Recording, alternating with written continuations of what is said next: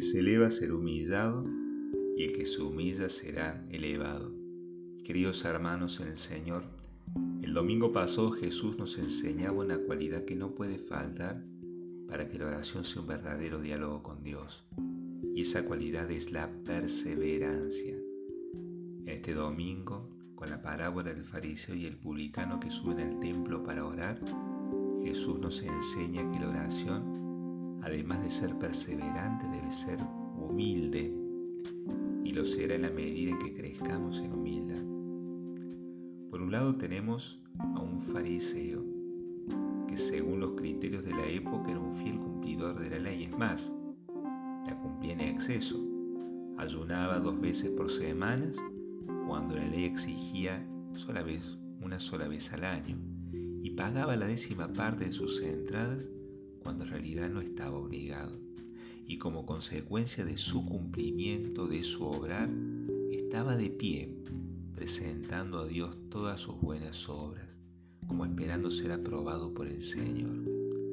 Es interesante ver su postura. Jesús nos dice que estaba de pie, como exigiendo un derecho a ser recompensado. Se creía superior a los demás y por lo tanto con capacidad para juzgarlos. Y decía, Dios mío, te doy gracias, porque no soy como los demás hombres que son ladrones, injustos y adúlteros. La soberbia le distorsiona la realidad. Al no saberse necesitado de Dios, él parte del supuesto que puede adquirir todas las virtudes solamente con su esfuerzo.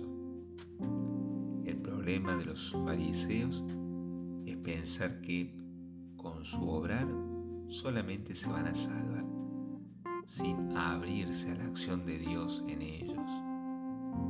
La dureza del corazón los aleja de Dios y también los aleja de los hermanos considerándose superior y juzgándolos.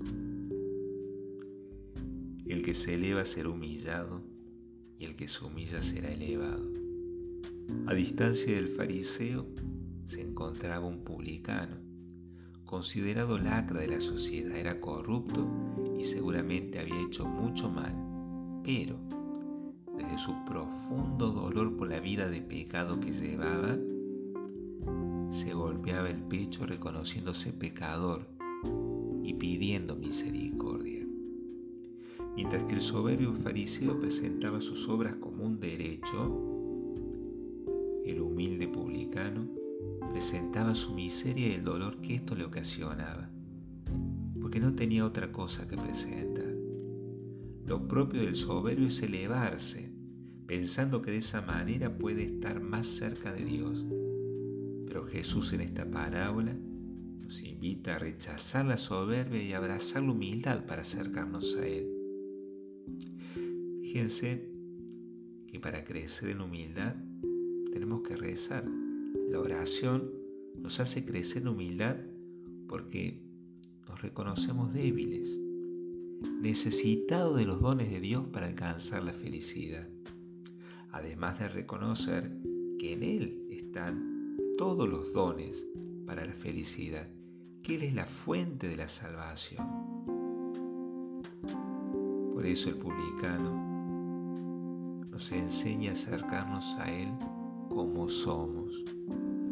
No esperemos cambiar algo para acercarnos, porque si no, nunca nos vamos a acercar. Nos acercamos con nuestros talentos y defectos, con nuestras luces y sombras, nuestras alegrías y tristezas.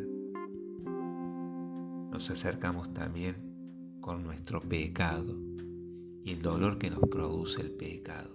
Y esta es una gracia especial que siempre tenemos que pedir, la gracia del dolor del pecado. Porque ese dolor se lo presentamos a Dios. Porque el Señor está cerca del que sufre y lo salva el Señor rescata a sus servidores y a los que se refugian en Él no serán castigados. Esta es una buena noticia que tenemos que vivirla y predicarla. La humildad, mis queridos hermanos, también prohíbe que nos gloriemos de nuestras virtudes y facultades como hace la soberbia. San Gregorio decía que quien acumula virtudes sin humildad lleva polvo contra el viento, es decir, no sirve de nada. El humilde reconoce sus talentos, pero no los ve como valores que tiene que mostrar orgullosamente al resto, sino como deberes, como un conjunto de responsabilidades de las cuales deberá rendir cuenta, como recordaba el Señor en la parábola del buen administrador, al que mucho se le dio, se le pedirá mucho. La humildad nos permite reconocer nuestra indigencia de criatura y que somos pecadores, pero también, como el publicano en el templo, la confianza de que el Señor escucha nuestra oración. No esta es una cosa linda, ¿no? La humildad nos hace reconocer la indigencia de criatura, que somos pecadores, pero como el publicano en el templo, tenemos confianza que el Señor escucha nuestra oración cuando le, decimos, Dios mío, ten piedad de mí, que soy un pecador. El que se eleva será humillado y el que se humilla será elevado. Intuitivamente cuando leemos esta parábola nos ubicamos en el lugar del publicano, a distancia de aquellos que se creen fariseos. Quizás decimos en nuestro interior, no reprocharé nada a nadie porque yo tengo una viga en el ojo y por lo tanto no puedo ver claro para sacar la paja en el ojo ajeno.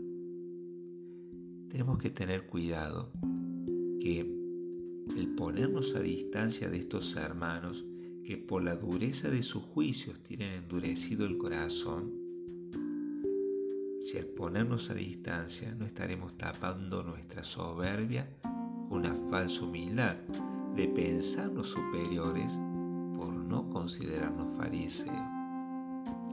Y quizás a la distancia le digamos al Señor, te doy gracias porque me hiciste, humilde y no como ese fariseo que se cree superior. Si fuera así, seríamos falsos publicanos, es decir, aquellos que reconociéndose muy pecadores y exponiéndolo a los cuatro vientos, no se consideran con capacidad de corregir a los hermanos.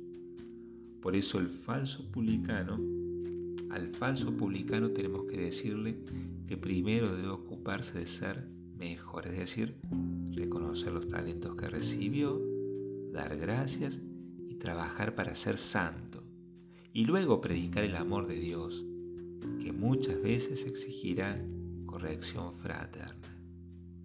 El falso publicano también mira con soberbia a los fariseos y agrega un pecado, el de la pereza, de no salir al encuentro de sus hermanos para corregirlos sabiendo que están obrando mal.